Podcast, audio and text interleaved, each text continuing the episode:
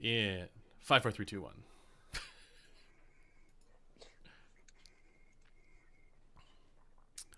All right, and we are live with the wonderful Precog Vision as usual. No Tyler today; um, he's busy. But we have as our guest Super Review. So um, what we're gonna do is uh, I got a bunch of questions for him, and then I figure afterwards we'll uh, we'll get into the chat and uh, do some Q and A. I see Crin's in the chat. Apparently, he's nocturnal. I'm, three A M there. Yeah, I'm. I'm assuming that he's got us, you know, the the live stream up on his T V on his wall, and he's just, you know, getting some headphone show in before bed. Um, okay, so um, yeah, I guess uh, my first question for you, Super, um, is uh, how, like, first of all, who are you? how how uh, you know how did you get into you know reviewing, um, and yeah, just sort of what's your background in, I guess, the headphone world? Sure. Um, I, so my name's Mark Ryan Salee. Uh, I live in California, San Francisco Bay Area. Um, I've been here for actually about almost seventeen years now. Wow. That almost makes me feel like a native. But um, the audio stuff, I actually, you know, I'm, I'm somewhat of a newbie into, to be honest. And, and even like starting this YouTube channel, Super Review, Uh, was kind of the start of my audio journey, you could say.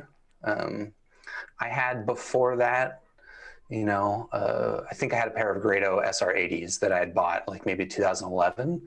And that for me was kind of like my first foray into hi-fi. Uh, I still actually like the Grados, but I know that they are, uh, they're, they're a bit of a um, acquired taste, I suppose. Um, but maybe that's where my, my, bass light preferences come from. And Grado is definitely not the bassiest headphone. But anyway, for you know years, I had those Grados and I was happy with them. And I just kind of had in my mind the the thought that there was no reason for me to have more than one headphone. So like every once in a while, I would see people talking about, oh, the M fifty X. Um, this is the audiophile headphone. Like, ah, it doesn't make sense for me to buy another headphone. Um, and then I think a bunch of people at work ended up getting the M fifty X's, and I heard them. I'm like, I don't actually like this. um, and I, I think that got me a little bit curious to just like try more headphones. And so uh, I also had a coworker at the time that would come into work with a different pair of Bluetooth headphones every day. I was like, oh, maybe it's okay to have more than one headphone. Um, but I still had to justify it to my wife. Uh, who, for whom, you know, buying more than one headphone doesn't make a ton of sense. So uh, I was like, I'm, I'm going to do reviews on, on YouTube.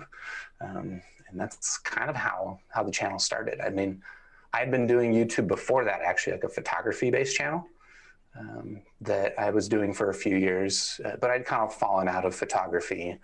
Um, and I still wanted to do YouTube. I still wanted to kind of be, uh, kind of have like this productive function in my evenings that wasn't spent Uh, doom scrolling on Twitter, which at the time, two thousand seventeen, I think was around when I started Super Review. At the time, Twitter started just not being a fun place to be. Mm-hmm. uh, so, yep. And so I, I wanted something else to do. And I was like, all right, I'll, I'll start reviewing just the, the random dumb stuff I buy on Amazon, which uh, at the time I was interested in Bluetooth headphones, but that kind of turned in, it, it snowballed out of control. Right. So, I, I mean, I think that's a, a unique Uh, it's it's unique in the headphone world. It's funny. I'm talking to a lot of other reviewers. They sort of fell into it through the the gaming world, right? And then they, you know, eventually kind of moved into it because that was their you know primary use for headphones. And then they realized that there's another level to the headphones that they could get, and you know the sound quality they could get. Um, that's, I mean, that's in many ways kind of how I fell into it as well. But um, interesting. You've been, I mean, you've been doing this now for three what three years? You said twenty seventeen. Yeah. Yeah, I think that was when I started the channel. Yeah. Is this sort of like your your main thing, or is this just on the side, or? Oh, yeah, yeah this is very much on the side. I, yeah. I, I you know, nine to five work a, a, a fairly typical job in product management, sort of a, in, the, in the internet web space. Cool. Yeah. Um, it's it's uh, awesome what you've done with the channel. I mean, it's, in just three years, it's uh, I think you're what at over forty thousand subscribers now. It's uh, Yeah, yeah, it's weird too, the way that the subscriber count goes up. I mean, in a lot of ways, so like I would say in the past year, I've kind of just fully committed myself to audio, because while the channel started with me, you know, reviewing Bluetooth headphones, um, I think I mentioned I yeah. was really just going to review just whatever random stuff I bought. So I was reviewing smartphones a lot, or um, other tech gadgets. Uh, and frankly, that kind of stuff drives subscriptions more than audio, which maybe is not too surprising. Yeah, no, it, it makes a certain amount of sense. I mean, uh, just uh, I was even just yeah, like AirPods Max videos, like yeah, yeah, doing crazy well right now for yeah. us. Yeah. But yeah, you did some some phone reviews that I saw, and of course, those ones have tons of tons of views. It's it's no wonder that like the M K B H Ds of the world and like the tech tubers are focused on that kind of stuff. So yeah, yeah. The one that that actually still surprises me, the that blew up, probably was my first big video, was my Walkman A forty-five review. Oh, really? Interesting. Which I'm sure there are more people have watched that video than have ever bought a Walkman. Yeah, well, at least at least in like the last five years. Yeah. Interesting. I mean, probably also in part because the Walkman has such a, a name it's behind got the it. Nostalgia yeah. behind it too, I think. Yeah, even I had one of them. It was like, buy a Walkman yeah. in twenty twenty for, you know, I guess, well, now twenty twenty-one for a thousand dollars. Exactly. Uh, it's a bit. Exactly. Yeah, everybody remembers the, the you know, small. um, but actually, I wanted to say, like, on the the style of your reviews, one of the things that I really appreciate is they're very, and maybe you don't think about this, but they're very uh, friendly. Um, and it's it's a bit weird because in this world, in this space, there seems to be a trend for people who talk from a position of knowledge about audio. There's sort mm. of an authoritative way that they that they do that. And you obviously have now a lot of experience with a ton of different stuff, but you've maintained that sort of kind of friendly, live, you know, like, hey, let's just talk about, you know, the the experience. Um, is that something that you're sort of consciously doing, or is it just, you know, the person that you are? Uh, I think it's, it's a little bit of both. I mean, I think, like I mentioned, like the YouTube channel is kind of my start into like really learning about audio. And I knew, like I went into it knowing that there is, this is a world that I do not know anything about. And I'm happy to talk about it as a person that doesn't know anything about it, and just kind of learning, um, learning things. Like I knew what I liked to hear. Yeah. But the language around describing it, why a thing was doing a thing, how it should sound, like that kind of stuff. Um, it is very much, you know, a thing I was learning for at least a couple of years doing the channel. Now I, I'm, you know, obviously I still I still feel like I'm learning all the time, but I, I, I do feel uh, more confident talking, you know, using audio file terms, et cetera, et cetera, and, and um, assuming that the thing I'm describing is going to be roughly the way that you would describe it. Um, or hear it on, on your end. So, mm-hmm. um, so part of it comes from that, you know, the the learning. I think part of it also comes from when I was doing photography um, as a YouTube channel. I feel like I kind of fell into uh, a bit of, and I, I think you see this, I, I don't think I was unique to me. Um, maybe I'm just deflecting, but uh, I, I kind of fell into just saying what other people were saying about things. Like I, would, I might make an assessment about something that, I don't know. It's just, it's very much, it's very easy to do that. And I yeah. wanted to, I don't know, I kind of found myself like looking back at some older content I had done. I'm like, I don't know if I, if I, if I would support that anymore. Yeah. Uh, I totally feel that too. I know when I first started out, I was constantly looking at other people's impressions and seeing how they would line up with my own, because mm-hmm. I don't personally have a good basis at, at that point in time. Yeah. yeah. And it's, right. it's interesting, even among like all the other different reviewers that, we like there's definitely reviewers who, you know, we don't take as seriously because we know it's not it's not as, you know, honest of a opinion, but they're among the people who we do, you know, take seriously. Um, there's disagreement there as well. And it's right. it's fun to sort of see how people had those different impressions and where they came from. I mean, even Precog and I will have differing opinions on, on I E Ms. Like he's not a fan of the Campfire Aura, for example. And I can understand why. Um, and I, I, uh, while it's not my personal preference either, I think there's an audience for it. Um, I like to call it the uh, the the boomer audio files. Boomer audience, yeah, yeah, yeah. But that's totally fair too. I yeah, totally get yeah. that as well, man. It's just all about being able to respect others' opinions yeah. when it comes to this stuff. Exactly, and that's that. That seems also to be kind of like, um, I'm just contrasting it with, you know, again, those more like authoritative takes where it's almost like a matter of like ego and pride, where people are like, I know more about, you know, when it comes to audio, I know things, you know, like all that yeah. stuff is just, it's, it's nice when that stuff kind of just falls away and you realize that like people can have different impressions, and, uh, and it makes that, you know, friendly style kind of, um, all the more important. Yeah. Um, actually, I wanted to ask, you, you mentioned, you brought up a bunch of like audiophile, learning about all the audiophile terms and stuff like that.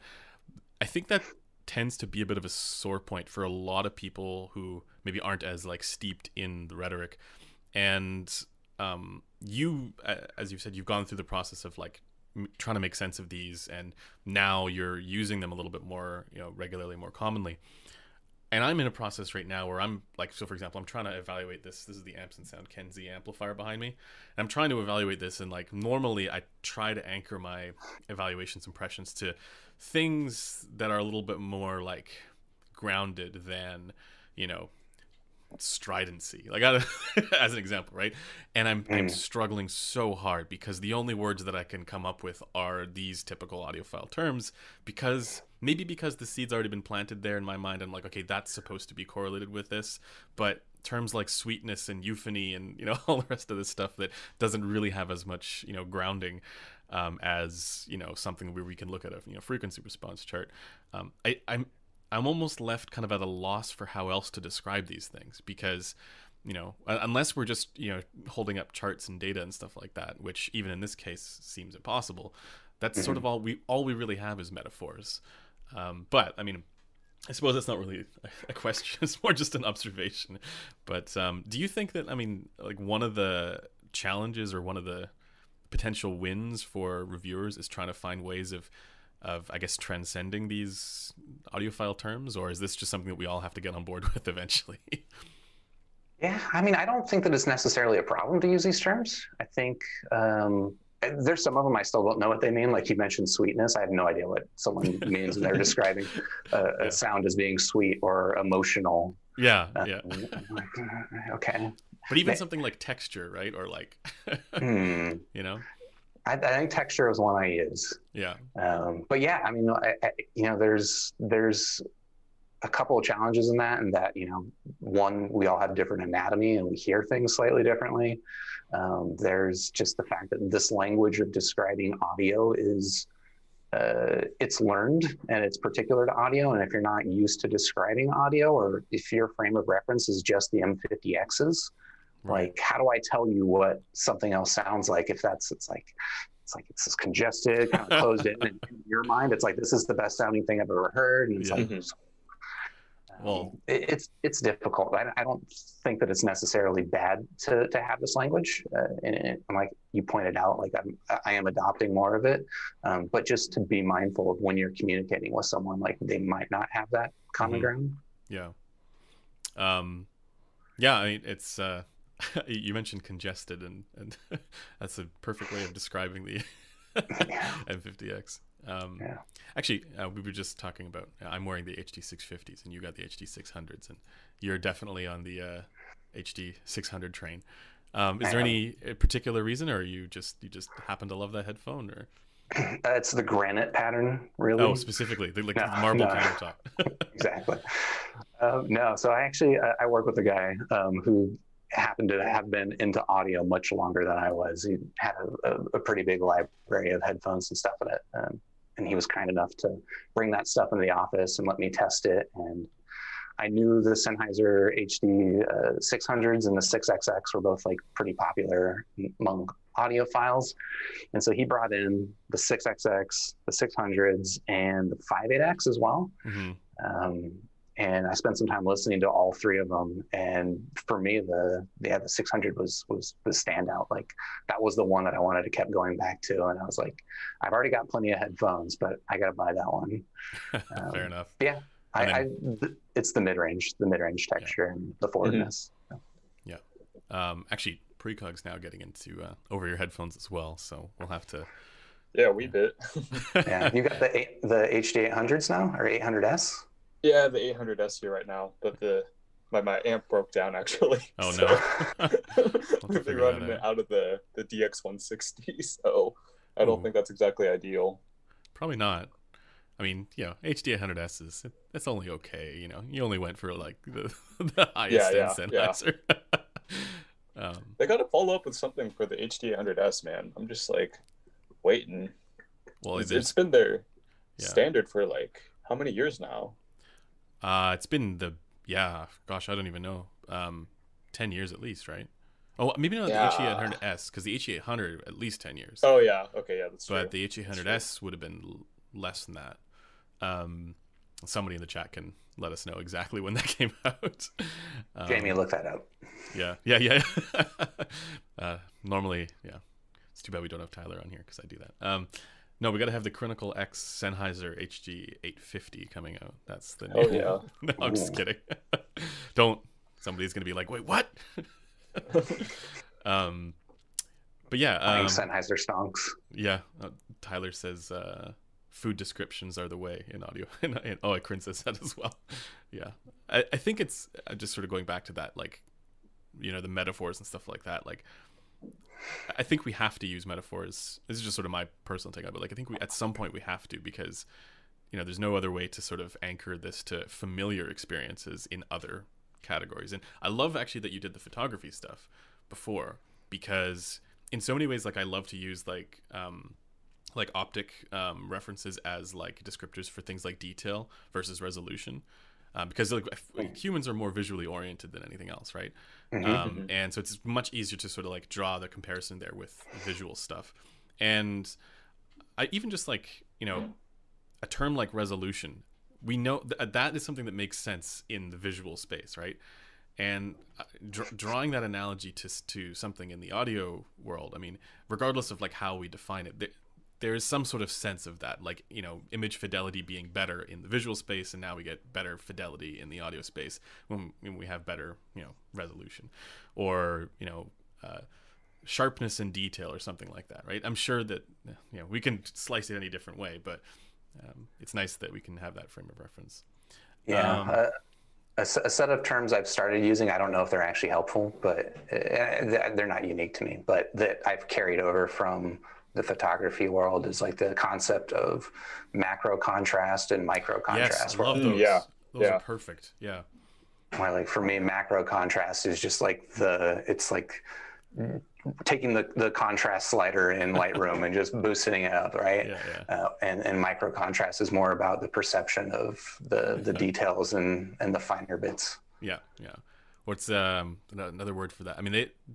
They've always described like um, micro contrast as like image fidelity, but um, I think what, isn't local contrast another term for that? Yeah, where it's like the smaller, much smaller, finer uh, contrast. Mm-hmm. Yeah, mm-hmm. I love that kind of stuff, because that's what I always use. Like the more shades in the gradient means, you know, is better than fewer shades in the gradient. Yeah, I always love that yep. kind of stuff. Um, yep. Uh, But yeah, um, I don't know, Precog, what's your sort of, what's your thoughts on, on audiophile terms? I'm going to put you on the spot now.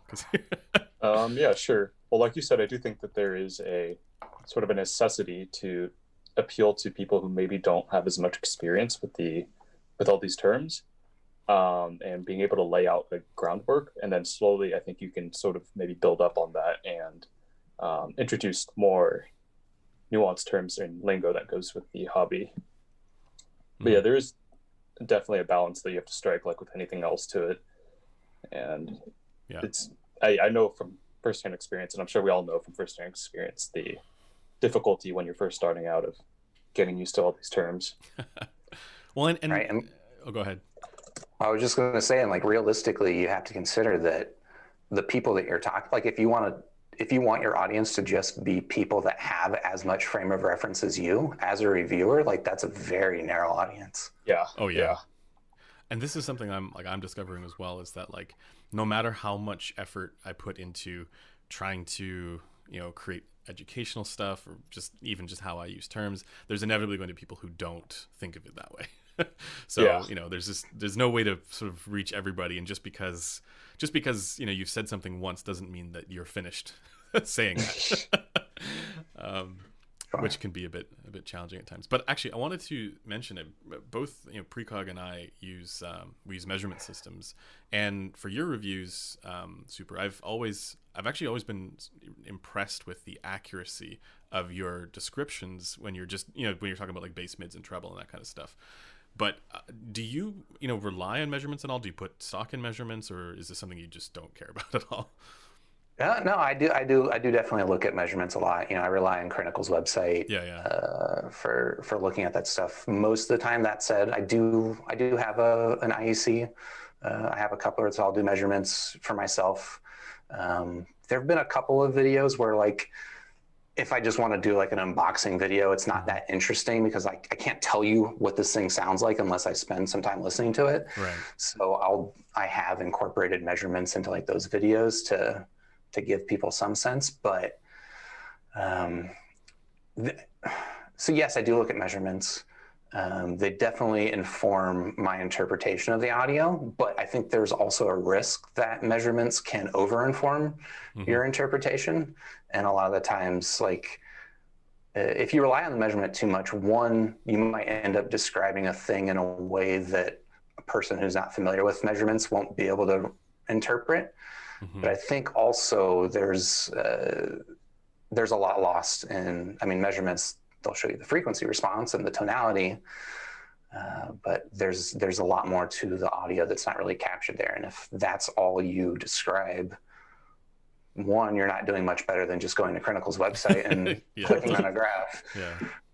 But you're yeah you're probably you're there's also the possibility that that you're describing a thing that is being recorded by a device that might not actually be perceived by a human. Or at least your your anatomy. Especially for over your headphones, because the mm. coupling is, we know what the coupling is in given conditions when it's on the device, right?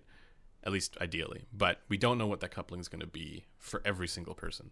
And, you know, this is something actually where I, I'd, I'd love to do more research on it. But you know how, like, we say that, you know, people have different, people hear things differently. We have, have different perceptions and impressions of things. And I think one of the reasons for this, one of the most significant reasons for this, is probably um, due to the coupling differences that we have. You know, even just something as simple as the driver being a little bit further, diff- further away from the ears, um, or closer or whatever, right? Because the clamp is different. That, I think, can have a, a pretty significant impact. Um, And um, so, I mean, you know, we might know what it looks like in the conditions of it being on the rig, but we don't know what that's going to translate to when the conditions are on that specific person's head, right? Um, so I think that's that. But as you're saying, the other thing is, like, there is definitely a limitation as far as, like, you know, speaking to people about measurements who A, don't don't care, but B, it's a, it's like y- you have to go through that whole process of education for every single person every time you do it. Um, mm-hmm. Where there's, there's, you know, it, it, it's nicer if we can just sort of give descriptions of what the experience is like, because that's what a wider segment of the audience cares about. Um, but that's, yeah, it's just another sort of observation. um, yeah, for sure. Yeah. Do you use um, E Q at all when you're doing your uh, just personal listening? Pretty rare, pretty rare for me to use E Q. Part of it is like, um, I don't, I jump between different sources, yeah. right? I, I use portable sources a lot, which just don't have very fine-grained E Q options a lot of the time. Um, so that's part of it. And then part of it too is I hate like forgetting that I left an E Q on, oh, switching yeah. headphones, and then like, oh, this, this is weird. Day into listening to it, you're like, what is going on? And yeah. ah, I left the E Q on. Like, I, I hate that. So uh, that's part of it. If I was like dedicated to one device and one headphone, mm-hmm. like I would. I don't have any sort of uh, philosophical qualms with E Q, mm-hmm. uh, but just kind of like as a practical thing for me, I don't, I don't really do it. Yeah, um, I always find for I E Ms, like I just don't. It's like uh, there's there are some exceptions, like the Tin Hi-Fi P two is one that, because it's like a there's no way that is a portable device. Like that is a desktop, or you know, like hmm. with an amplifier. Like it it requires crazy amounts of power. Um, and, uh, for those situations, I don't mind because I would never take it portably. But for any of the stuff like I E Ms or any portable headphones, I just I don't uh, I don't bother. But actually, Precog, I forget if I've asked you this. Do you do, you, do E Q? Nope. No. Nope. Okay. No E Q gang here. No. I'm with Tyler on that one. Yeah. Yeah. I mean, well, yeah. If I had headphones and I listened to them at my desktop all day, yeah, yeah, yeah. I don't mind using E Q, but with I E Ms, it's kind of I don't yeah. know, peels off a little bit. Why is that? So you both said the, that that it's different for you with I A M. Sorry, I don't mean become the interviewer. No, no, by all means. no, no, no. No, but it's as you I said, guess... it's it's the portable use case. Yeah, of, yeah. You know, devices and things like that. And I know Wavelet for Android is like it's better for this, but I I just find it's like it all comes down to the interface and convenience for me. Um, mm-hmm. Also the fact that we're in a pandemic means I've just been walking around outside less.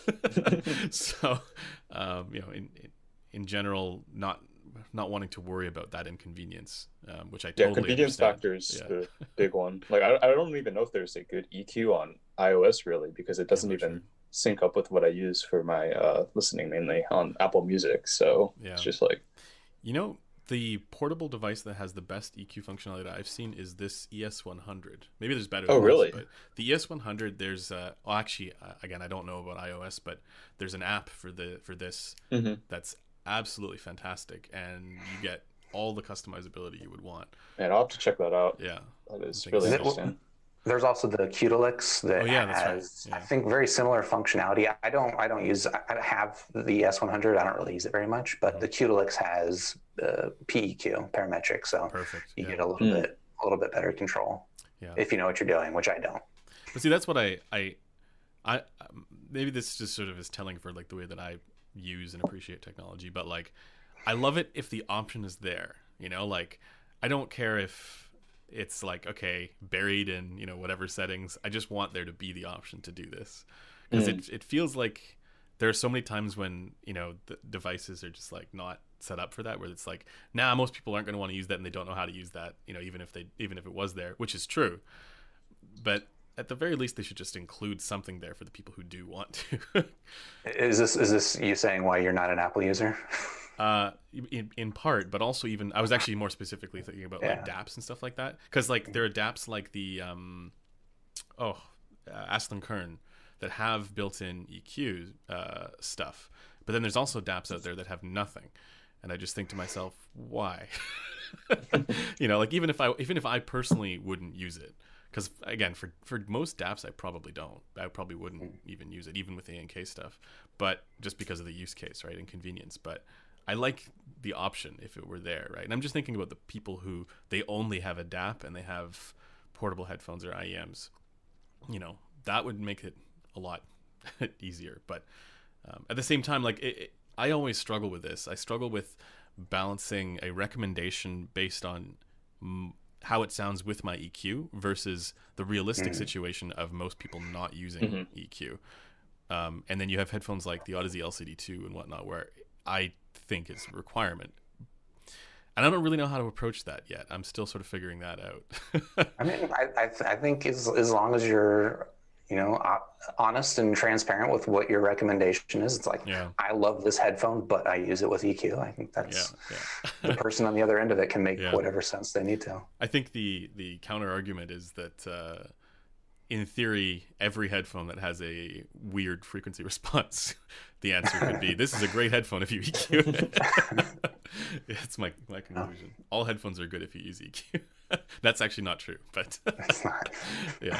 Um, but yeah, um, I have uh, some more questions for you. Might as well get into, but um, yeah, you've been, as you're saying, as you're saying, you've been doing this for three years now, and you've experienced, you know, a fairly wide range of stuff. Um, do you, if you were to like point to like your favorite headphone experience, like maybe a head, headphone off of a specific amplifier or D A C, or like an I E M, you know, a specific I E M that you loved, like what would, what would your favorite headphone experience be so far? Uh, like what was my favorite moment in time that I experienced yeah. the headphone, and what were, the, okay. Oh. Well, both, both. So just like, if you could, you know. Okay. Uh, I mean, that's that's that's a tough one for me to answer. Um, hmm. Maybe the first time I I heard the Grados, like honestly, like it's, it's not a, it's a headphone I still own. It's not a headphone yeah. I use often uh, anymore, but um, I remember getting that headphone, and I had previously like random, you know, occasionally tried experiencing or getting other headphones and just generally being disappointed. The Grado was like the first headphone. I was like, oh, this is different. And yeah. it was, I think it was my first open back headphone, honestly.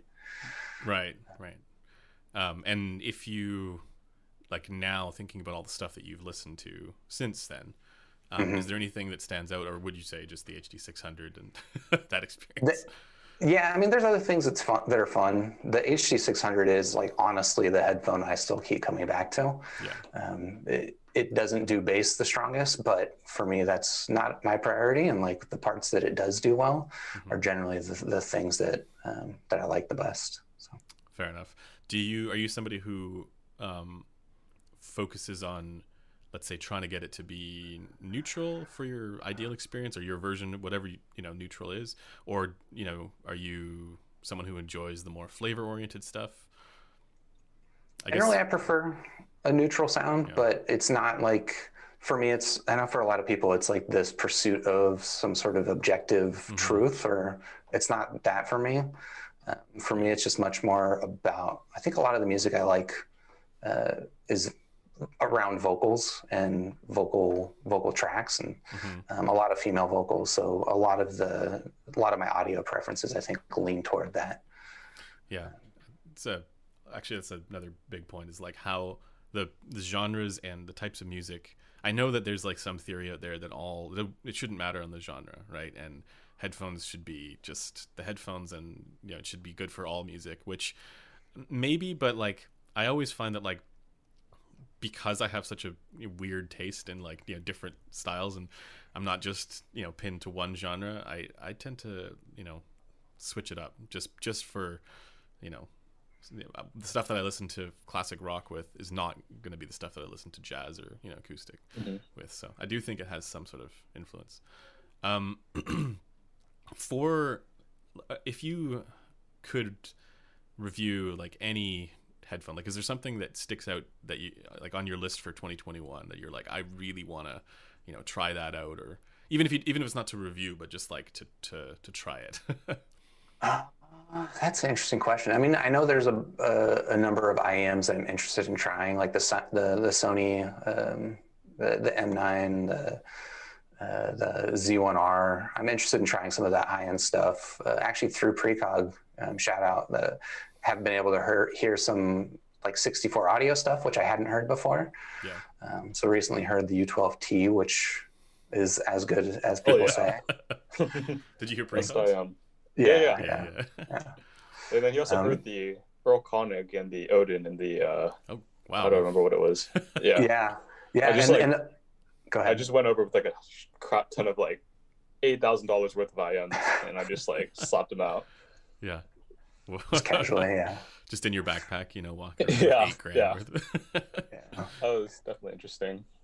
Yeah, yeah. It was fun, and, and it was, you know, satisfying in the sense that like most of the stuff I listen to is not that expensive, but also in a sense like the so of all the I Ms that you brought over that day, so there was the the U twelve T, I think the Neo. Mm-hmm. Uh, the Earl Koenig you mentioned, and the Odin. Uh, the U twelve T was frankly the only one that I heard. I was like, "Oh, I kind of, I kind of want to spend this kind of money to buy this." yeah. The other, the other ones, like frankly, I was like, I can see, you know, I can see that they're doing things technically better than some other things, but like even the Odin, I felt like tonally, I was like, I don't, I don't really think I could enjoy this that much. Mm-hmm. Um, definitely wouldn't spend. I don't know, what is it, like thirty-eight hundred dollars or something like that? Oh, yeah, it's it's ridiculous. Yeah. I have a similar kind of opinion on, on a lot of that stuff where um, I, I get it. Like the rationale from a manufacturer is probably if they make something that they think is the best, period, then there's justification for pricing it at whatever ridiculous price there is. But personally, as like a somebody who buys audio stuff, I would never spend that kind of money on it. Yeah. Like that's, yeah. that's insane to me. The U twelve T is different, I think, because, you know, it's so versatile, and it to me it is kind of like the end game I E M still, like even after, you know, all this time having yeah. other I E Ms that come out that maybe technically perform better in, you know, one area or another. The tuning of the U twelve T just is so agreeable that yeah, it's uh, it's the one that kind of like is different from all those other ones, in my opinion. Um, but yeah, yeah. It was definitely a standout. Yeah. But so I guess maybe to answer your question another way, like you asked, you know, what are the things I'm looking forward to? Yeah. Honestly, not particularly. Um, like, there's nothing that you're you've got your eyes on for for this coming year. Yeah, maybe I'm just not paying enough attention to what's what's on the horizon. I mean, I'm interested in trying anything new. Yeah. Um, but like, I don't. It's hard for me to get excited about things, I guess, until impressions start coming in. Right. And you hear someone talking about something, like, oh, you got to hear this. It's like, all right, cool. Yeah, yeah, that's true. Um, I suppose speaking of the, you know, stuff coming out for this year, um, you know, a lot of a lot of stuff.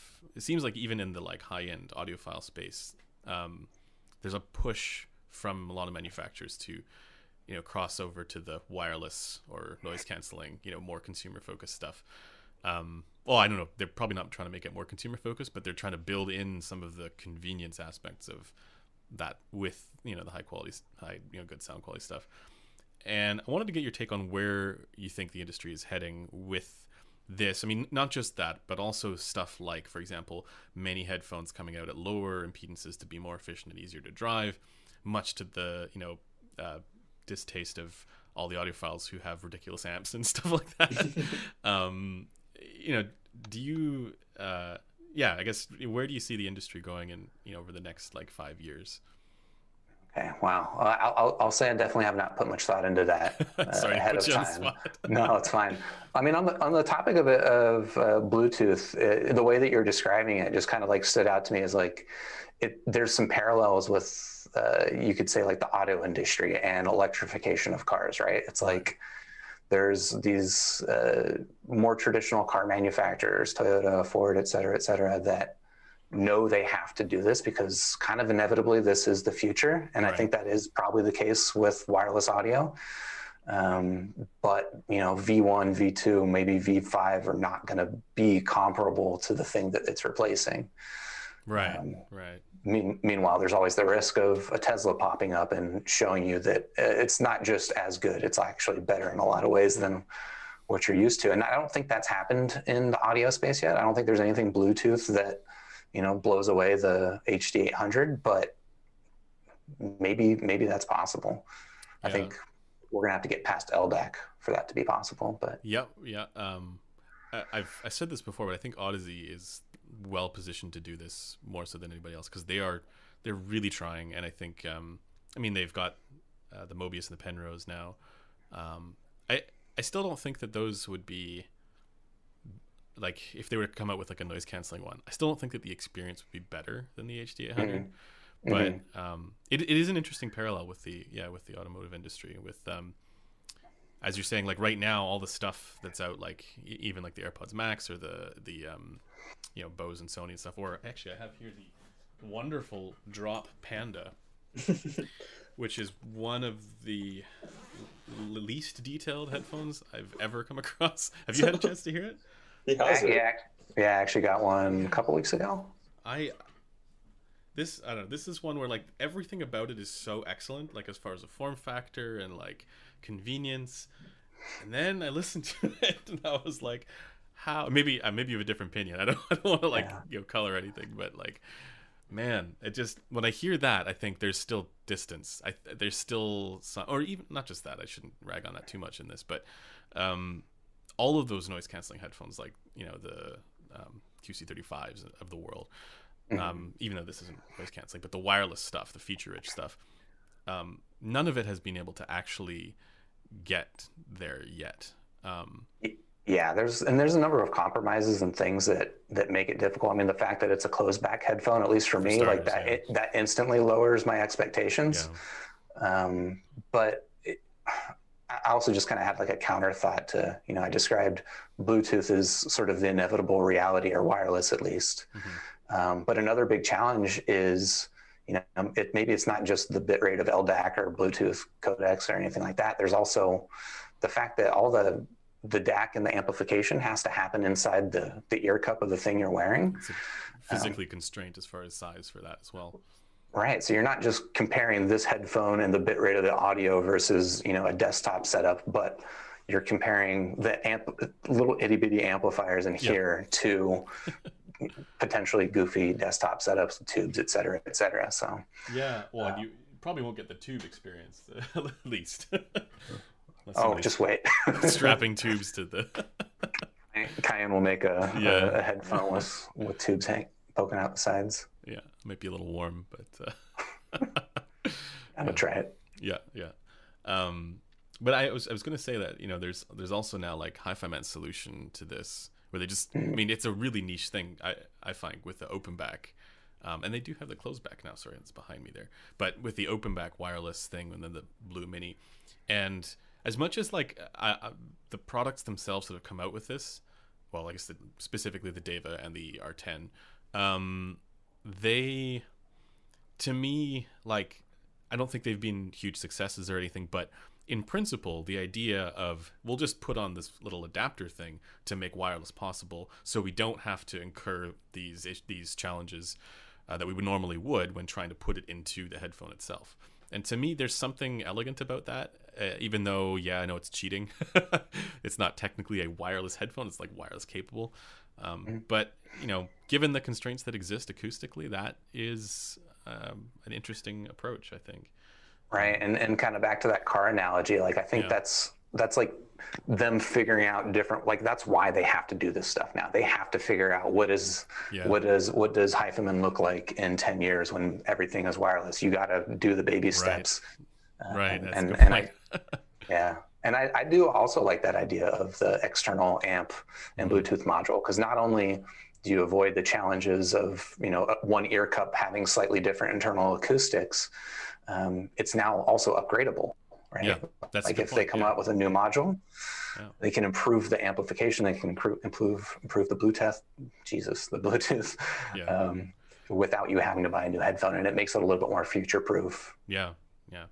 Um, well, I, I'm just hoping that they, you know, put it into better headphones. But if they can do like a Sandara or I don't know, just you know, Hi-Fi Man, Susvara or something like that, which they probably can't yet, but one day maybe. Um, I'd say why not? I guess yeah. it depends. It's all down to the power output capabilities yeah. of that unit. And actually, the Blue Mini is surprisingly powerful uh, because the Deva does. If you just wire the Deva up, it's um, it takes it does take power. Like not that much, but you know. An app is still a good idea. Um, but also, I, I wanted to mention that, like, there's what Odyssey has been doing with D S P. And you mentioned, you know, the as the asymmetry of um, certain headphones like the uh, Sony X M four and many of these, these ones that have the sort of, like, sensing stuff or, like, the smart features. And mm-hmm. that those sensors require an asymmetry in the, in the cups.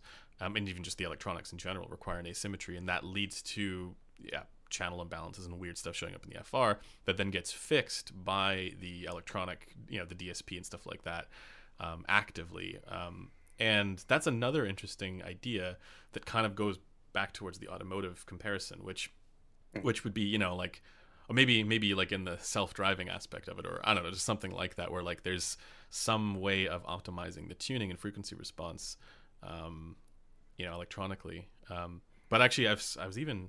I think that's a really interesting and complicated question. And this is another reason why I think um, Odyssey is sort of on the forefront of that, because they're already kind of doing that with like their cipher cables and stuff like that. Um, so I think it's just a matter of uh, you know, what the next step is there. Um, yeah, it's also it kind of brings up like that that purist uh, debate of is you know is D S P Um, a, a good thing or a bad thing? Uh, right. Is is is there some some quality that's worth preserving in in that raw analogness, right? And and I think that carries over in the audio world as well. Um, I yeah. like I I or sorry, the auto world, not the audio world, the car world. Um, you know, the electric cars may be the future, but they don't have manual stick shifts, and it's like that's. Yeah. Definitively yeah. slower and worse, and it's more work. yeah, worse but, on on fuel like economy. Sports, right. With sports people, cars, like everybody wants manual stick shift. It's just part yeah. of what the experience and all that that you want to keep. But, yeah. Right.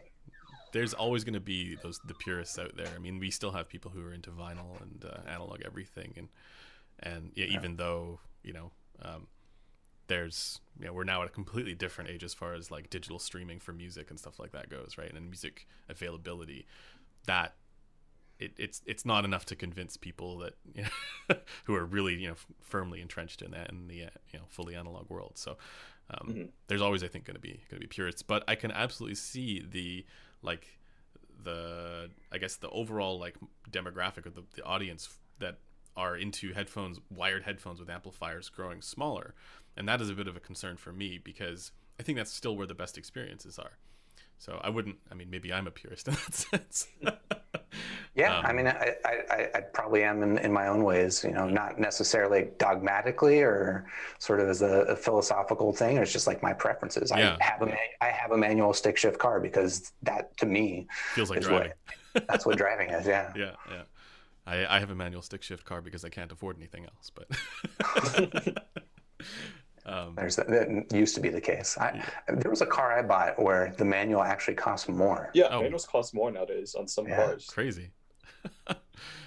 yeah um but yeah um I wanted to get back to I E Ms a little bit. Um there's the the true wireless um earbud conversation um that I, I do think has made a pretty big change. I mean, even the last few years uh in many people's lives, where Um, the convenience of even uh, something like the AirPods Pro, or, you know, the Galaxy, whatever the T W S of those is, um, the convenience of that, I think, is something that the industry has gone, whoa, that that makes sense.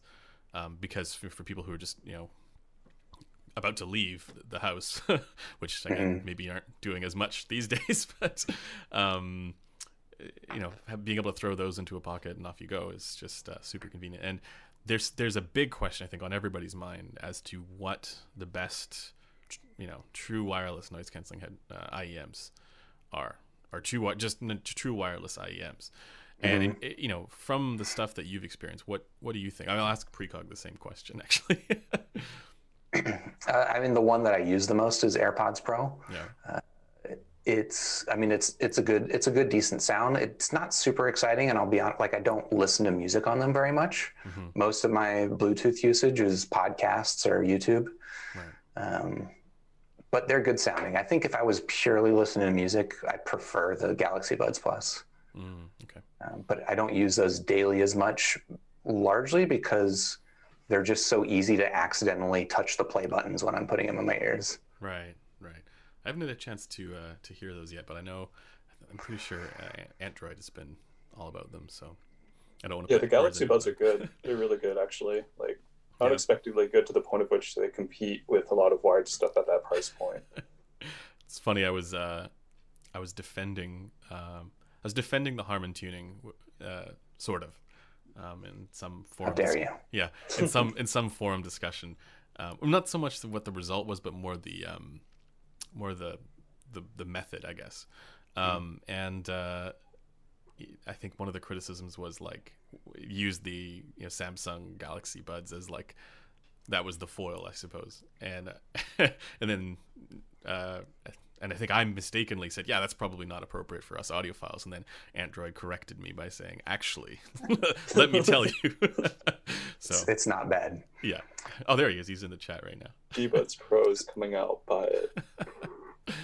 Yeah, maybe it may be totally appropriate. Um, okay, so I'm now going to turn it over to the chat. We've been going for about an hour, so um, guys, if you guys have questions for um, Super or Precog or myself, uh, leave it in the uh, chat and leave a question mark. That way we know uh, that it's a question. Um, Gary Cole, what's up, man? He says Harman twenty thirteen or twenty eighteen. You guys know my answer to that, and it's I use a combined version of the two. Do you uh, actually, on that subject, uh, Super?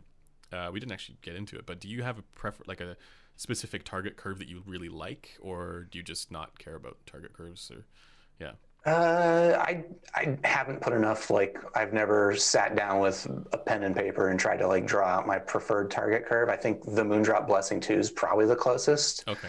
Yeah. Um, I think the Treble is probably where it deviates from what would be my preference, but. Yeah, I, I think that's about ideal for me. Wait, Blessing two or Blessing two Dusk? Blessing two. Ah, you were more about Blessing two than Dusk. Interesting. Yeah, yeah. It's it's it's got a little bit more mid-range warmth and body to it that, to me, makes it. It doesn't sound like the H D six hundred, but I think it's a little bit like it kind of closes that gap. Whereas I think the Dusk, I like the Dusk a lot, but the Dusk, uh, it just gets a little bit lean in the mid-range for me. In the in the upper mids or in the low? Uh, the lower mids. The yeah. Lower mids. So where the contour is there slightly. Yeah. yeah, yeah. I know what you're talking about. Yeah. Yeah. Um, Yeah, I, I could I could see that. Oh, Android's gonna send me the G Buds Plus, maybe. Um, yeah, actually, I, I wanted to just sort of mention that as well, though. That like you know, as for all of the squabbling that gets done online about what the ideal target curves are, the the other side of this is that like we can just like listen to headphones and enjoy different types of tunings. Like just because something doesn't match a target curve, that doesn't mean we're not going to enjoy it. That's sort of been my take on a lot of this stuff. Like. Yeah, I like the mentioned... H D six fifty, but it does not match, especially in the bass, right? So yeah, you you mentioned the the Campfire Aura. Oh yeah. I, yeah.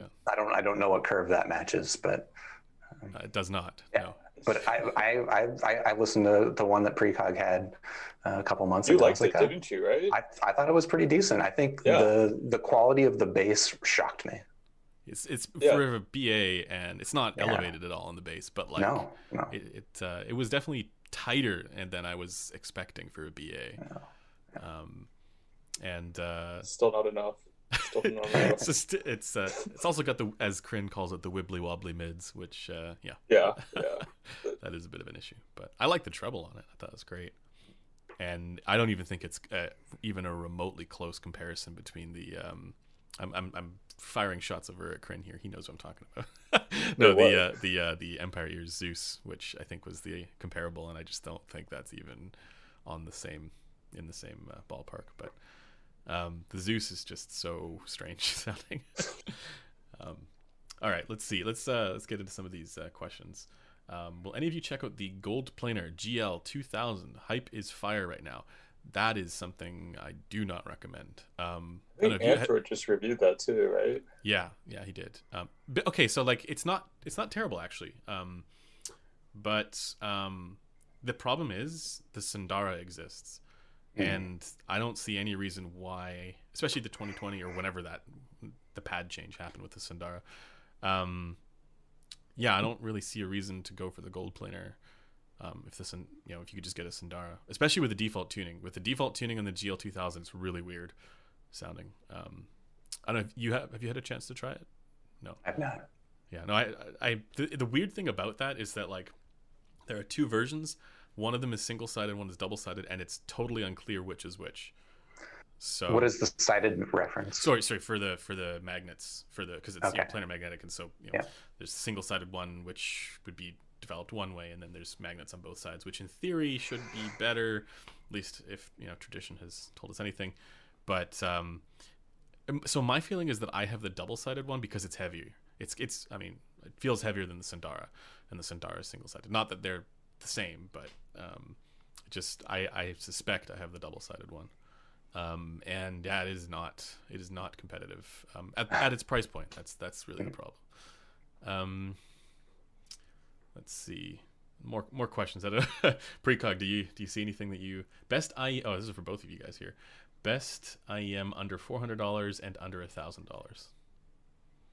Well, I'd say Dusk for under four hundred.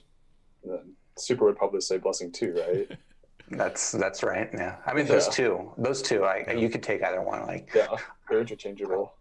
Yeah, and it's I, I can't think of anything at that price range or lower that I like as much or really nearly as much. Mm-hmm. And under a thousand? Uh, oh, that was the other part of that question. Yeah. yeah. I still haven't me, heard the, oh yeah, go, go ahead. I was just going to say for me, it would be the Moondrop S eight, but I haven't heard a ton, to be frank, uh, in between that price range. Okay. Yeah. I still need to hear the Monarch and Clairvoyance. But yeah. Then, yeah, that's I would say Andro, but it's like eleven hundred technically, so maybe I guess M nine, Sony I R M nine. That's really solid, but yeah. For me, it's probably the Clairvoyance. Um, that's the warmer one. It's no, nah, it's hard to say. I mean, it's they're not really warmer. It's like um, okay. because the, the the Monarch is like way more sub-bassy with a bigger mm-hmm. bass shelf. Uh, the Clairvoyance is the one that's a lot more like balanced. Um, well, I say a lot more. They're very similar, but it's more balanced. Um, and then the Clairvoyance also has better treble extension, at least on the one the unit that I have. So we'll send him over to Precog and get it measured on his coupler, because I use the the uh, R A zero four zero two, which is different from the R A zero five fives. Um, but yeah, uh, the and then the other one for me would be the S A six. I really I don't know. The S, it has the U twelve T tuning, so like to me I'm like I love sucker that. Sucker for like, it already. I'm a sucker, yeah. yeah. I love that tuning. It's just especially because like I listen to a lot of garbage, and like there's certain recordings where like the elevated ear gain there can for like you know, let's say more technically neutral I E Ms can be a bit much, and the S A six and the U twelve T, they just sort of like relax that section just a little bit, so it helps with like electric guitars and stuff like that. Um okay, let's see. Um and actually, by the way, i'm, I'm just, i just gotta say i'm glad that there's there's uh you know, a, a blessing to proponent over the, over the Dusk, uh, because I think there's a lot of people who like they bought the blessing to, and then like this same year, Kryn comes out with the Dusk, and yeah. it's like, ah, oh, yeah. what? Why'd you have to do that to yeah, us, Kryn? So it, it's it's good that there's like you know a balanced you know, um, yeah, perspective.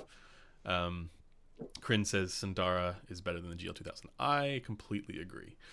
Um, I think Kryn had, I think he confirmed that he had the single-sided version. I remember I remember I asked you, I didn't yeah. know what single-sided versus double-sided reference, but I think I remember his review calling out single-sided. Yeah.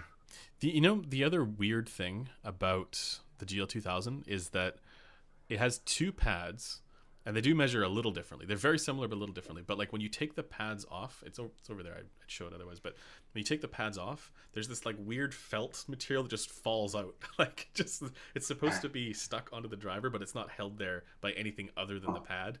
So it's a it's a real bugger to try and swap pads and, and measure it around, because you got to do that four times.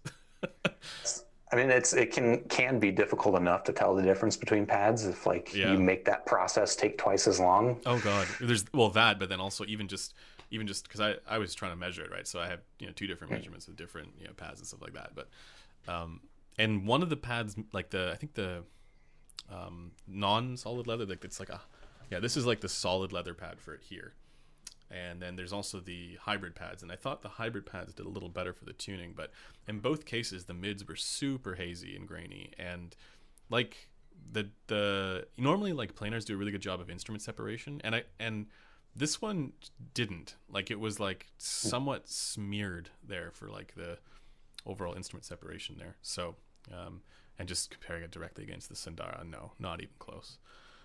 Um, okay, uh, they, we got tons of questions here. This is good.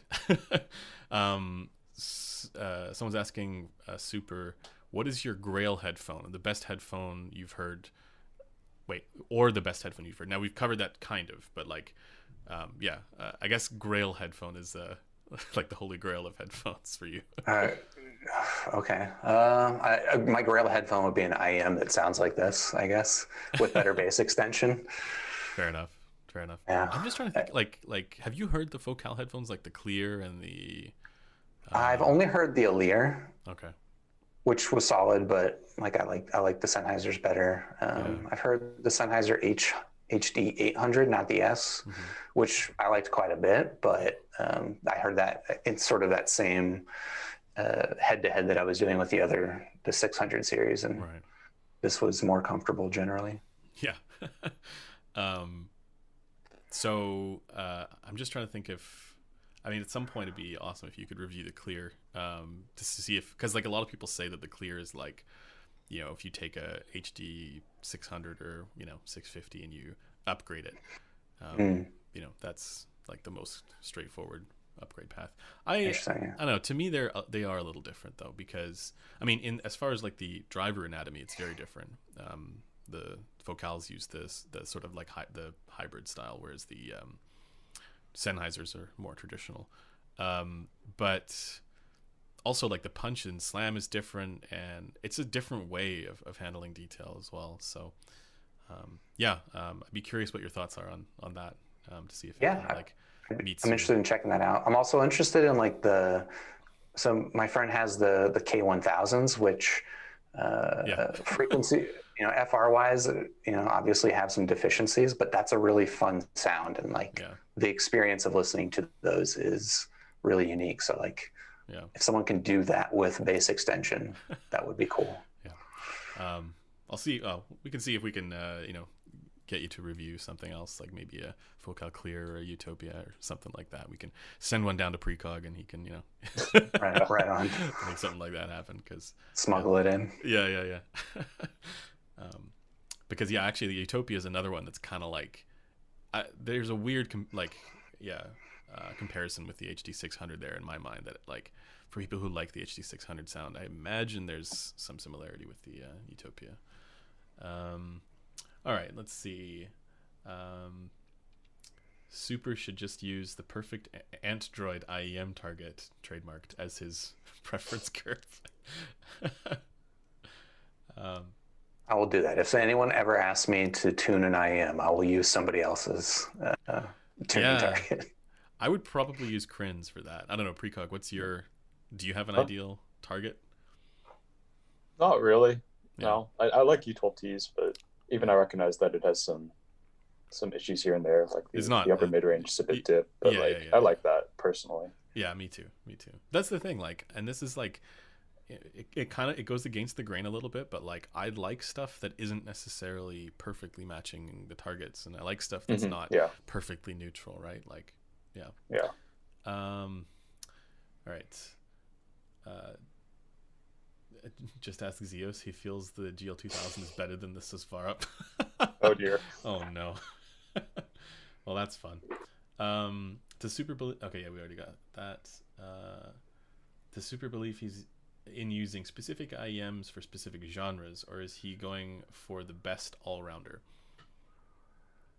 Yeah, people will often ask me, I don't, I'm sure you get the same thing, like people are asking you for headphone, earphone recommendations all the time, and they'll a lot of the time start with the genres that they listen to. Mm-hmm. Yeah. And I have a hard time personally making genre-based recommendations. Um, I mean, I feel like even, I don't know, all genres are definitely, you know, within a, let's say the rock genre, they're not all mastered and recorded the same. Like even within a given artist, album to album can sound different. Um, so I generally have a hard time with that kind of framing of this is a good E D M headphone, or this is a good uh, classic rock headphone. I think my only exception is like there are, um, it, I listen to a lot of Erasure, and uh, it's like this analog synth, and so there's certain there are certain earphones where like I like the way the analog synth mixes with it. Mm. I think B As like B As do it pretty well. Interesting. Uh, where they might they might miss some of the the the texture and timbre of uh, more natural instruments. So like there's like maybe an exception, but it's not really genre specific. It's more like Erasure specific. Okay. That's interesting. I hadn't really thought about that, because you know, people often complain about the B A timbre. I, I complain about it, you know, and it's interesting that you've found something that actually pairs well with it specifically. Yeah, that's kind of cool. Um, somebody's asking uh, what uh, what cable are you using for your H D six hundred? And actually, I'll, oh. I'll follow that up with um, are you a are, are you a cable proponent? That's right. This is a, a high quality Cardis. Uh, no, no, this is just some cheap thirty dollars cable I got on AliExpress. Um, Does it for me, ca- make the sound better? no, no. For me, cable is all about uh, convenience and, and tactile feel. Yeah. And I wanted something that was shorter right. and wasn't stiff. So this is it. Nice, nice. Yeah, uh, I'm, I'm, I'm in the same boat. I think uh, you know. Cables are worth it if the ergonomics and aesthetics are oh, yeah. something that you like. Yeah. yeah, I'm not, I'm not, I'm not opposed to paying one hundred dollars plus or two hundred dollars yeah. for a nice cable, but it's not because it makes it sound better. Yeah, in many ways. At least not my experience. Yeah, no, I just yeah, that's the thing. Is like I think there's a lot of this. I, I love your like high res placebo thing, because like I think there's a lot of that that. Um, It goes into this, where people convince themselves, and just other biases that we don't even think about. Like I, I'm susceptible to this as well. I think everybody is, and um, but that's one that I think is like you can keep trying, like keep swapping cables, and uh, yeah, at least I've never experienced that that difference. Yeah, I mean, if it makes a difference for some people, I'm totally happy to accept that. Like, I'm not going to have arguments about it, but yeah. I'm not going to spend my money exactly. trying to do that. Yeah. This is, I, I loved uh, Matt Economist's take on this, where he said, hmm. um, you know, just because it doesn't change anything acoustically, that doesn't mean that it doesn't make things sound better to people who believe in it. Right. It's mm-hmm. like same thing with cited biases and stuff like that. I mean, I, I think a lot of that has to do with attention, because you're paying attention to things that you probably weren't if you weren't thinking about that as a difference maker. Um, but, um, and you could do that same thing if you just pretended that there was a difference. I don't know, but it's a different mental process, I, I think, probably. Um, yeah. Okay. Uh, something else here is questions about D A Cs and amps. Actually, what's your go-to, um, source equipment, I guess, like D A C amp stuff for the H D six hundred? Example. Oh, for the six hundred, it, not nothing fancy. I just have a, a shit Modi and a Valley, like the tube amp, yep. which I chose specifically for the, the reason that it glows and it gets warm. You got to try it off of something like this. Oh, you can't really see it behind me here with this. Yeah. Amps and sound, Kenzie. The I'm, I'm very, I'm very interested in, in, in dipping a little bit more into tube yeah. amps, um, but I, I guess. I guess I don't have a, you should, you should tell me, you should give me some suggestions. If I want to spend, I don't know, five, six hundred bucks on a tube amp, what should it's, I get? It's tough. Is because, that enough? I don't know. Yeah. Like that's, that's, it's tough. Um, I know Tyler's probably going to recommend the Bottlehead Crack. He's, I don't know if he's still in the yeah. comments in the chat. You but, have to build that one, don't you? Yeah. yeah I think, I think so. Yeah. Or I mean, I'm sure you could get one that's, you know, already yeah. assembled, but, um, I think the problem is that for the stuff that makes a real tangible difference, there's a big barrier to entry as far as price goes. Cause like, you know, the, every, all the amps and sound stuff, like the Kenzie, the Pendant, well, that's Z M F, but like, all, you know, that stuff is all like two grand plus. And it is it, like, I'm going to spoil my review of it cause it's coming out, you know, soon, but, uh, the coolest experience that I've had with headphones with dynamic, sorry, with dynamic driver headphones is off of this, is off of that, that, that amplifier. And I may even, I may even buy it. It's that cool. Um, wow. Yeah. Um, but at the, fi- but this was going to say is the, the problem ends up being that like so much of the stuff that's more affordable, the differences aren't that, at least in my experience, the differences aren't that significant. Like I know there's like the dark voice and stuff like that, and you know real heavy flavor stuff, including the some of the O T L like Bottlehead stuff, which is probably worth playing around with, but I don't think it's the same kind of experience. Mm. Um, and um, so I mean, my uh, my recommendation would be probably uh, also along the Bottlehead line. I think that's probably a way to go. Yeah, around the five hundred. I, I I'm not sure how expensive those are, but. Um, given that you have to make it yourself. I mean, I think that's yep. got to be part of the fun of it. Um, I would, oh, I would recommend this. Soldering gives me anxiety. Oh, I know. That's why I can't. I'm like, ugh. um, but yeah, the, uh, the Cayenne H A one Mark two, H A one A Mark two. Um, it would be a recommendation. Um, as long as you have some way of like ensuring that it's on a different like table or somewhere other than where you're normally using it. Cause like if I, If I have it plugged in here and I just tap, or if I even just like hit the cable on something, you hear the vibrations in it. So it's mm. extremely microphonic on the amplifier. Um, but it is Maybe really know, versatile. Like a rubber pad or something. Yeah, something. I don't know how to fix yeah. it. It does have these the feet on the bottom, so maybe yeah, rubber mat underneath. Um, but the cool thing about it is that it's got so many different impedance selections that you can use. Mm. And in my experience, most of the actual sound changes that warm things up with these comes not from the tubes necessarily, but from the output impedance differences. Um, and then I was, this is why I was so surprised with the Kenzie. It's, its output impedance are thirty-two and um, three hundred.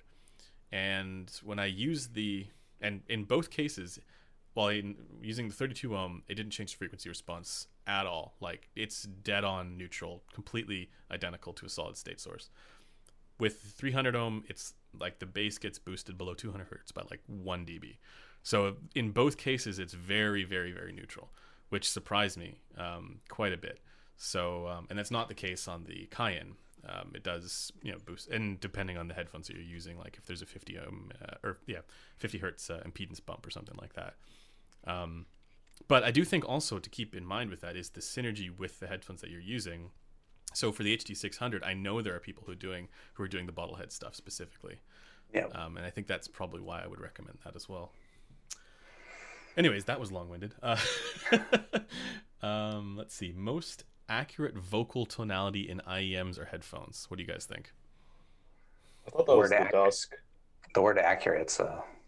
Yeah, accurate is relative, of course, to what you hear. And that's the big like rabbit hole. But, yeah. yeah. yeah.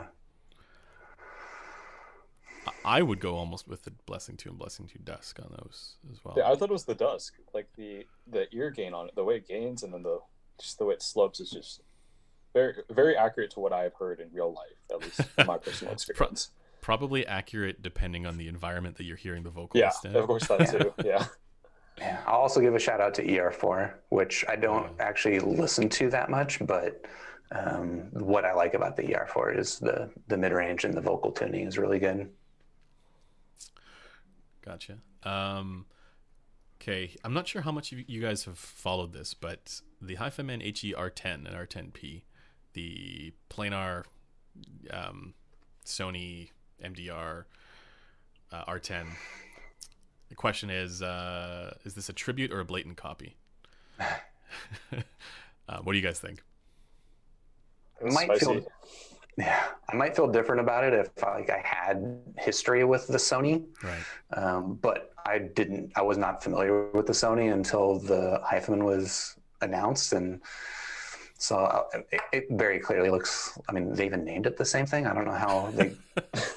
it, it seems weird, but I don't know. Maybe I'd be more more frosty about it if uh, uh, it was a headphone that I had experience or history with. Right. Um, I mean. Personally, I don't. Yeah, I don't really care. But like some of the stuff that Pham Nguyen I think was saying, like if you read the translation, what he was saying was, "I checked; they cannot sue us for this because the copyright or whatever is like it's expired. Of, the patent expired. expired. Yeah, yeah. yeah. And I, I don't know. That, that that just struck me the wrong way, kind of. But yeah, uh, yeah. Because it's not about whether or not you can get sued for it. It's more about the. the the principle and the positioning, yeah, right, like exactly. how this looks in the eyes of prospective buyers, right? Yeah. You know, um, that's yeah, we're, it, we're it's wild. yeah, I mean, but I, I'm inclined to agree. Like, I to to me, if if it sounds good, I don't care. I'm yeah. totally like uh, the original H E R ten didn't sound very good, so I that's Wait, the other didn't? no. Oh I, wow! I, that's the other. Sound like super no, good or something. No, okay. I mean it was it was a very it was a legendary headphone, but that was so many years ago, be, and back yeah, okay. when people had no idea what headphones were supposed to sound like. So, I mean, these days we now have so many better headphones than that, and that the R ten. Even ten years ago, we had better headphones than the R ten. So, uh, it that's the other really weird reason to. I mean, maybe he's going specifically after the like the market that is old enough to know what that headphone meant back then, and say, and say, hey, here's a you know re-envisioned version of that. Which, um, yeah, the frequency response is also really weird. so how, how long? How long before uh, HiFiMan H E M fifty X is? Uh, I want them to do that. that. Got HiFiMan Fang, do it. H E M fifty X. Let's let's make it happen. um, yeah, okay. Um, yeah, that's kind of my take as well. But like, I don't care about the the whole debate about like, um, you know, is it a is it a ripoff? Is it you know, is it a tribute? If it sounds good, that's all that matters to me. Um, but yeah. Um, let's see. I'm really interested to know if the F I O F H five for two hundred sixty dollars is an affordable little brother to the TheAudio Monarch. Chronicle's graphs make their frequency response similar. Um, have you I heard that? I have supers right now, but okay. It's got a Which, channel imbalance. apparently. Yeah. Yeah. Yeah. That's too but, bad. I mean, it does. I could tell it sounds pleasant, like mm. nice, warm, and pleasant. But yeah, I can't tell exactly because I still haven't heard the, uh, the clairvoyant side there. That'll be over to you soon. So yeah, probably, or, well, early next week, something like that. Um, I'm also sending I you found... some Campfire I E Ms. So. Oh, yes. Should be fun. Oh, dear. Yeah. Um, have you heard the F I O Super? Yeah, so like, it's your, oh, it's yours, saying, obviously. Yeah, he's got he's got mine. I, I hope that it didn't have a channel imbalance when I heard it because I thought it sounded decent. Okay. um, but yeah, I think the the bass presentation on it's pretty solid. The mid range is um, a little bit on the warm side, and like it's pretty nice, but it's maybe a little bit dark up top for my tastes. Yeah. Um, so it can be a little dull, but it's nice.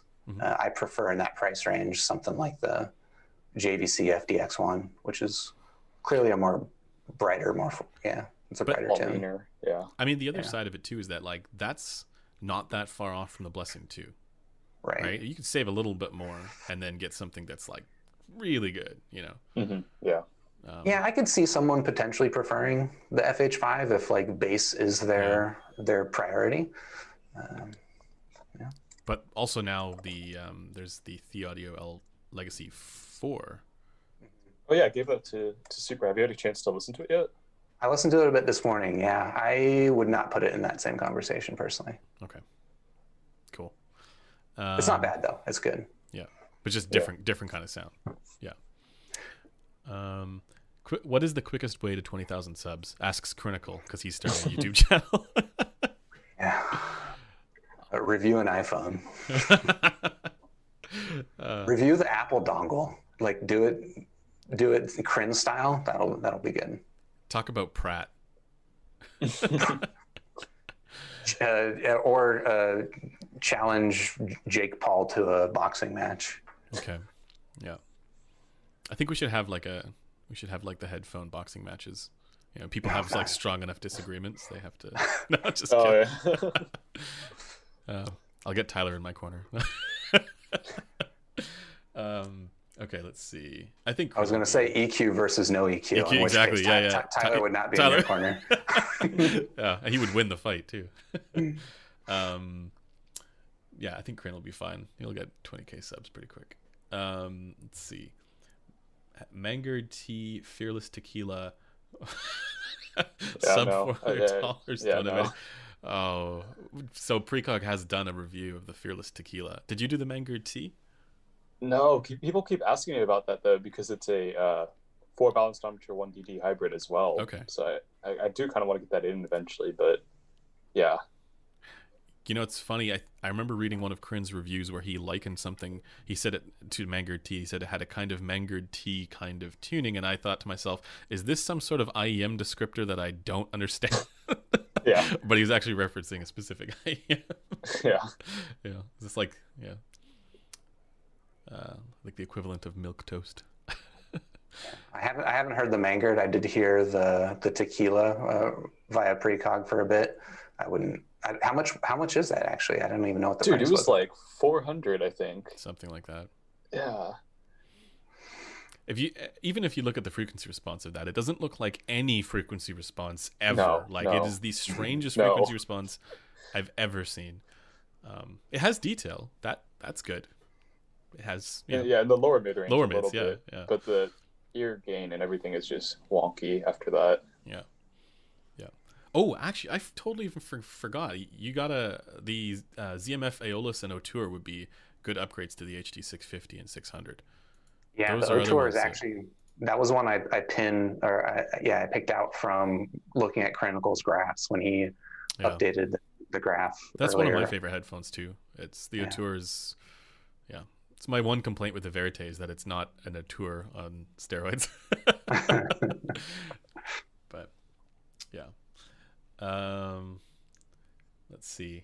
We'll do a few more questions here. We've been going for about an hour and a half. So yeah, a couple more.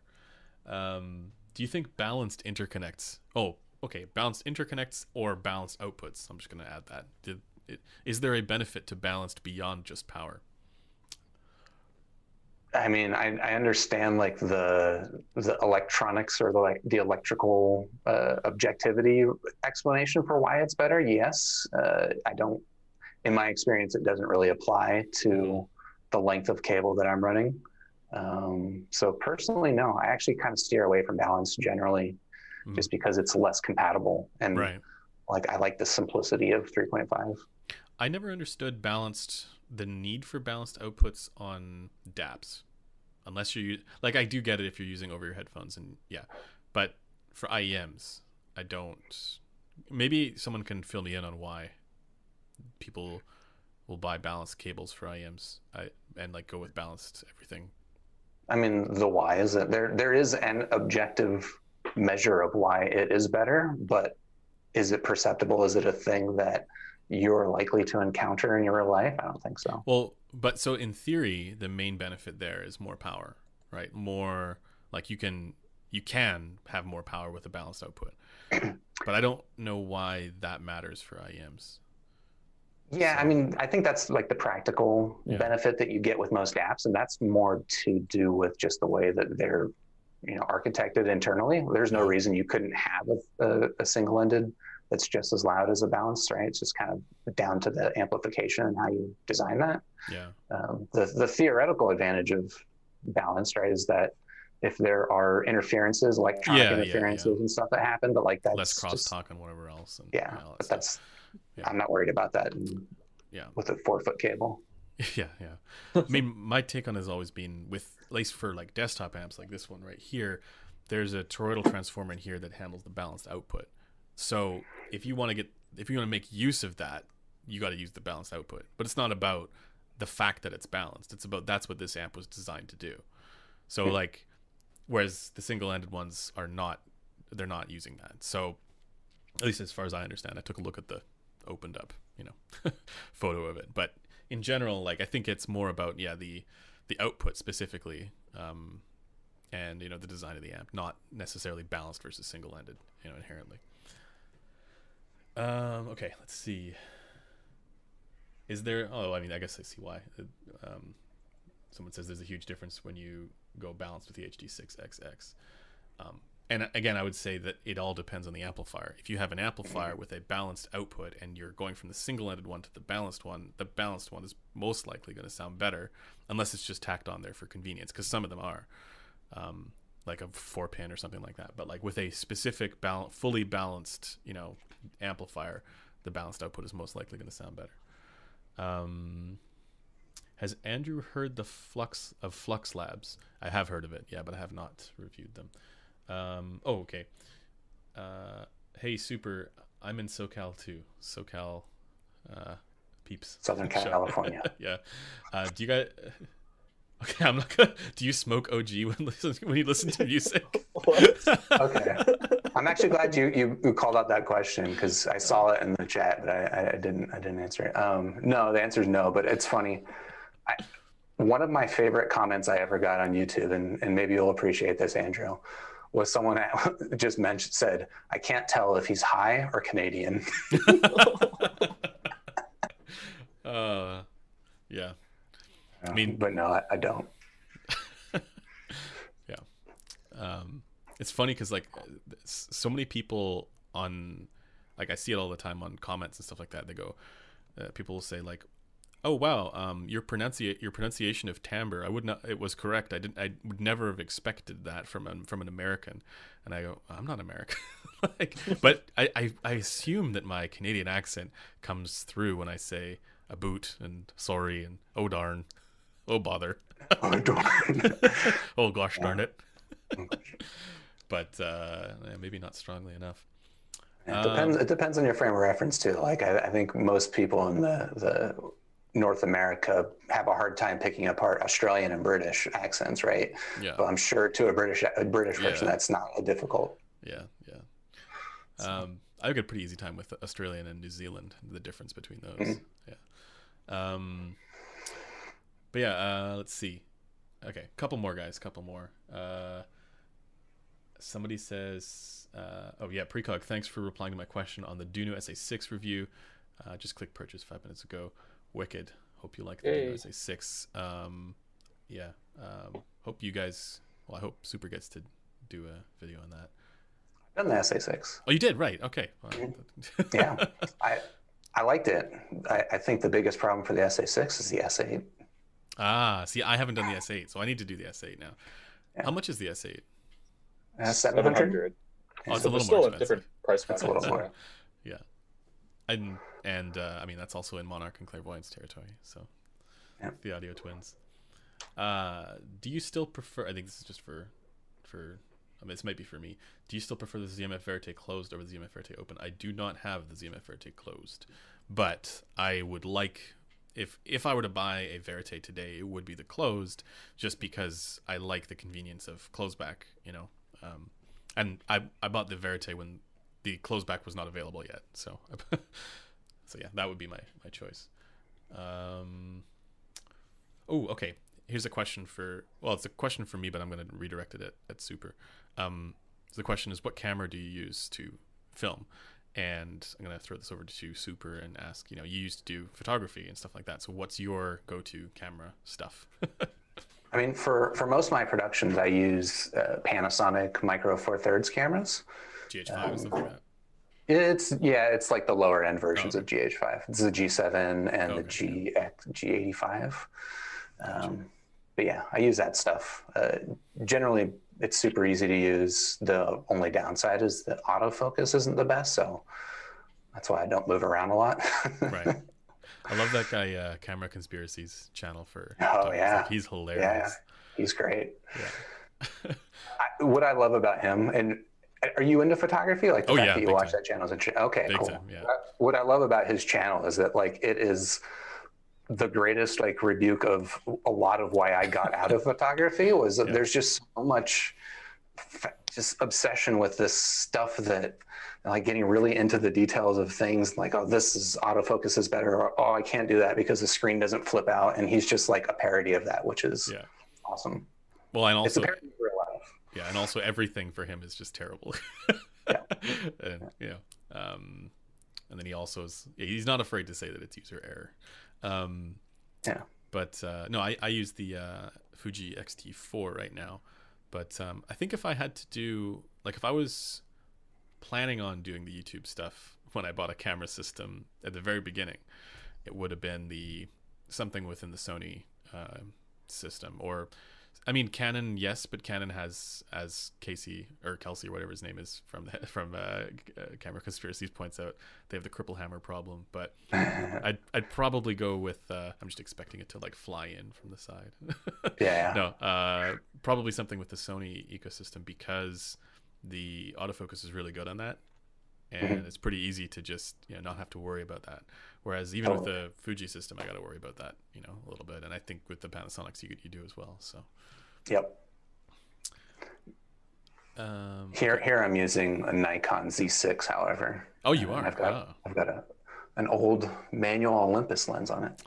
A Nikon Z six. That's uh, that's good. Wait, is that the one that that has uh, ten bit if you record externally?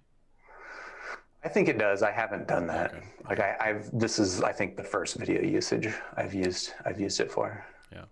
Looks good. um, okay. Uh, okay. Two more, two more questions, then we'll call it. Uh, when do you expect the Dunu Zen review? Actually, this is a good question for both of you guys. So Precogs, it's on, it's on his horizon. It's on my horizon. And for you, Super, is the Zen something that you're, you're thinking about? From Dunu. Yeah, I'm I'm very interested in it. I know th it seems like I don't I don't know if it's just coincidence, but it seems like there was a handful of these single dynamic driver earphones that had kind of come out around the same time. The Illumination, the Zen, uh, and then File even has like the F D five. Um, right. Yeah. Yeah. So Dunu's asked me about the interest in the Zen, so I'm definitely interested, but I'm not sure. I don't think I have a, a schedule okay. for receiving one or anything. Okay. I'm curious as to your thoughts. Um, the I thought the illumination was pretty good for the tuning. Um, kind of reminded me of like a six fifty, I think I said. Um, hmm. But um, so far, like out of all the dynamic driver I E Ms that I've heard, the Zen is probably the one that I would get if I were to get one. But see, the problem that I see with a lot of this stuff right now is that for as much as I appreciate the technical advantages of dynamic drivers, maybe not so much detail, but like as far as the other aspects, like the physicality and the dynamics and all that stuff. Um, it's it's also like the tuning for them in many cases just not quite as meticulously done as it is on, you know, tribrids or hybrids and stuff like that. Um, and even just like I think talking to um, to Tom from Dunu about that, he, I think he was saying that like it's it's actually much it's more a lot challenging. Harder, right? yeah, yeah, it's more challenging to do the tuning on dynamic drivers, and I it, it makes sense. Um, mm. But uh, yeah, the Zen is probably the one that, that I would buy, even though I kind of like the tuning better on the illumination. The Zen is just It's like the Illumination does all the stuff in the treble that I want, and the Zen does all the stuff in the bass that I want. So mm. I'm probably more towards the Zen. Mm. um, but yeah, um, and also the Dunu's cable system is just That's, so yep, good. Yep, it's good. Yeah, yeah. Um, all right, and last question, last one. Let's find a good one here. Let's see. Um. Okay, this is for everybody. Is there anything um, that you guys are looking forward to in particular from C E S this year? Which for me, the answer is uh, um, not really, but um, only other stuff that, that you know the companies that I tend to follow would potentially announce. Like if Sennheiser's doing something, you know, which you know usually all these manufacturers have something in the works for a big. A big show like that. Um, but also, actually, I'm going to follow that up, that question up. So we'll we'll answer that one. I want to follow that up with, um, you know, if certain events start happening again this year, would you guys be keen to go to them, or is this still something that you're gonna maybe not do? Oh, I'd be interested in going to a Can Jam or something like that. I've never. Have, you never been to? I one? haven't been to any. No. Okay. Yeah, um, me too. It's on the list. And uh, the C E S, anything for either of you guys? mm, not really. I don't really follow yeah. it too closely, honestly. Yeah. yeah, yeah, it's weird. Usually what I associate with C E S is uh, electric cars, televisions, and sex robots. So perfect. That's probably the la probably the latter. Yeah, Curious. not not so headphone related. um, it's even better. Yeah. Um, sorry, I just see one more question here. I'm gonna I'm gonna yeah. grab it. Can a headphone be great but be tonally bad? My answer is no, but I will throw it over to you guys. I guess it depends on what how how easily you throw around the term tonally bad. Yep. Mm. Like if I'm on like as much as I like the U twelve T, tonally it's not my preference, and like it's got some funk to it, um, in my opinion. So, mm-hmm. but I would I would say it's a great sounding earphone. So. My frame of reference for that would be that tone, like you can have different tunings that are like maybe not to your preference or to a, what you imagine would be a different preference, maybe more something more V-shaped, maybe something more linear, et cetera, et cetera. And I think there are good and bad ways of doing each of those. Mm-hmm. And so I could I can listen to the harmonic mm-hmm. wait, harmonic Dyn Zeus somewhere. It's behind me somewhere, and I can yep. go, that is not at all for my preference, but I don't think that this is tonally bad for someone who likes a warmer sound signature. Whereas there are other things, I E Ms or headphones, where something, the, the, the tonal balance is so wrong that yeah, I would actually say it doesn't matter who you are, it's tonally bad. Right? Um, you, there's a bit of guessing involved in that, right? Because you don't know what people's preferences are going to be. But I think if something is like really, like, okay, I, I know this is a bit controversial, but the Campfire Cascade is something that I think is just flat out tonally bad, and because of that, uh, I just can't I can't deal with it. The the tequila, Fearless Tequila, is another example, right? Yeah, it doesn't really matter who you are. Like, I, there's nothing that even remotely resembles. There's no redeeming qualities. To yeah, it. the you know ear gain or like just even like that's the thing, right? Like. As much as sub there's a lot of sub subjectivity as far as the experience goes in this stuff, there is some commonality as well, because we all do have ears at the very mm-hmm. least, at least in like ninety-nine percent of cases. Um, so it's, at some level, there has to be the, the, the pinna effect and the ear effect, right? And if it completely ignores that or is just super wonky, like some of these, like the tequila or the Campfire Cascade, then I think Yeah, then I think there's a reason to say it's tonally bad. Um, and that does uh, impede uh, greatness. Oh, Critical says the L C D four as a good example of this. um, I I can't really say yes or no, because there have been L C D fours that have been totally fine for their tonal balance. And then there have been L C D fours like the late, the last one that I measured, which was just, I don't, there was something... probably wrong with it, actually. I I, hmm. I would have probably sent that back. Um, so yeah, I can't really comment on that. Um, but yeah, uh, I think it's as you were saying, Super. It really depends on how you define tonally bad. Is it not to your preference? In which case, yeah, there can totally be great stuff that's not to your preference. But if it's like, if if you like narrow that definition a little bit to stuff that's really messed up, right, then that probably does impede its ability to be a great sounding thing. Right. Like I wouldn't throw around the word bad for the tonality of the U twelve T, even if it's not exactly my preference. But some, but someone might, someone might, like, yeah. Yeah. Yeah. Yeah, exactly. Yeah. Um, okay. I think that's pretty much going to uh, cover it for today. Uh, I want to thank everybody in the chat for hanging out and asking your guys' questions, and a big thanks to Precog and Super for joining me on this uh, on this live stream. And uh, yeah, we'll be sure to do this uh, again in the future. Yeah, thanks for having me on. It was a lot of fun. Yeah. Bye, everybody. I'm just going to let the stream run out.